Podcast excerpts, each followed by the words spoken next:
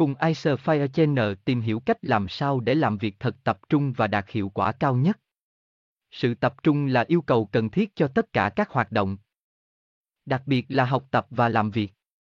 Trong khi cuộc sống chúng ta lại tràn đầy những thiết bị điện tử xung quanh và có vô số công việc cần giải quyết một lúc khiến bạn khó tập trung vào một công việc nào đó. Vậy làm sao để tìm lại và duy trì động lực làm việc? Ai cũng đã nhiều lần trải qua sự tập trung cao độ, đó là những lúc deadline sát hạn chót.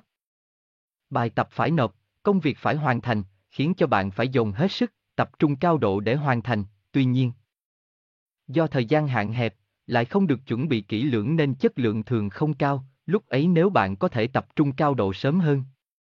Thời gian nhiều hơn có thể hoàn thành được rất nhiều công việc và tất nhiên có sự chuẩn bị chu đáo, chất lượng sẽ tốt hơn. Vậy để cải thiện sự tập trung trong công việc thì việc đầu tiên cần phải làm của bạn đó là tìm cách giúp bạn lấy lại năng lượng để tiếp tục làm việc. Tránh lãng phí thời gian và bỏ mặt mục tiêu, cá nhân lẫn sự nghiệp. Bạn không đa năng như bạn thường nghĩ, vậy nên mỗi khi làm việc, hãy để chế độ toàn màn hình. Ít nhất thì bạn cũng sẽ không có cơ hội để ý đến những thứ không cần thiết. Bạn mở càng ít ứng dụng thì bạn sẽ càng tập trung hơn. Mỗi ngày, bạn chỉ có một số giờ nhất định, vì vậy, hãy làm những việc quan trọng trước. Lên danh sách những việc cần làm sẽ giúp bạn hoàn thành công việc tốt hơn. Việc cần ưu tiên trong ngày có thể là hoàn thành công việc hay chỉ đơn giản là ăn trưa trước 3 giờ. Với những ứng dụng bạn không thể gỡ như Gmail, hãy cân nhắc xem bạn có cần đọc mọi thông báo hay không.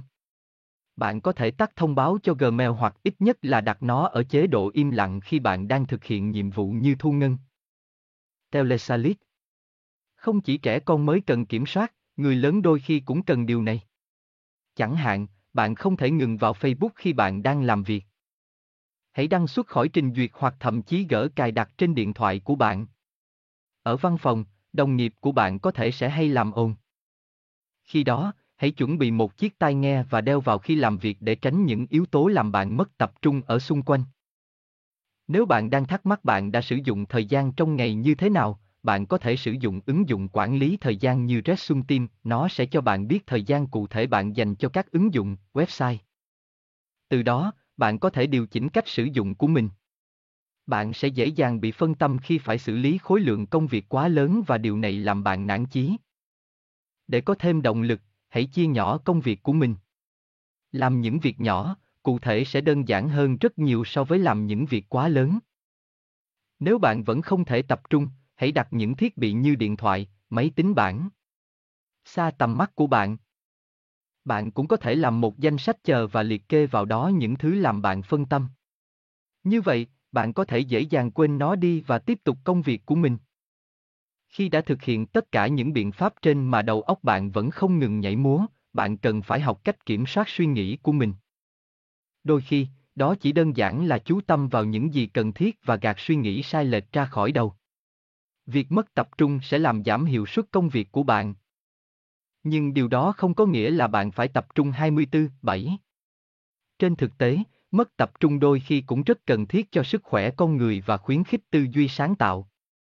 Vì vậy, thay vì để não bộ của bạn lững lơ giữa nhiều thứ khác nhau, hãy lên kế hoạch thực hiện từng việc cụ thể. Hãy chia rõ thời gian làm việc và giải lao giữa giờ, có khi bạn sẽ có thêm động lực để hoàn thành công việc trước thời hạn. Icer Fire Channel là kênh update thông tin sản phẩm 24/7. Vui lòng click nút đăng ký và nút chuông để theo dõi nhiều thông tin hơn nữa nhé.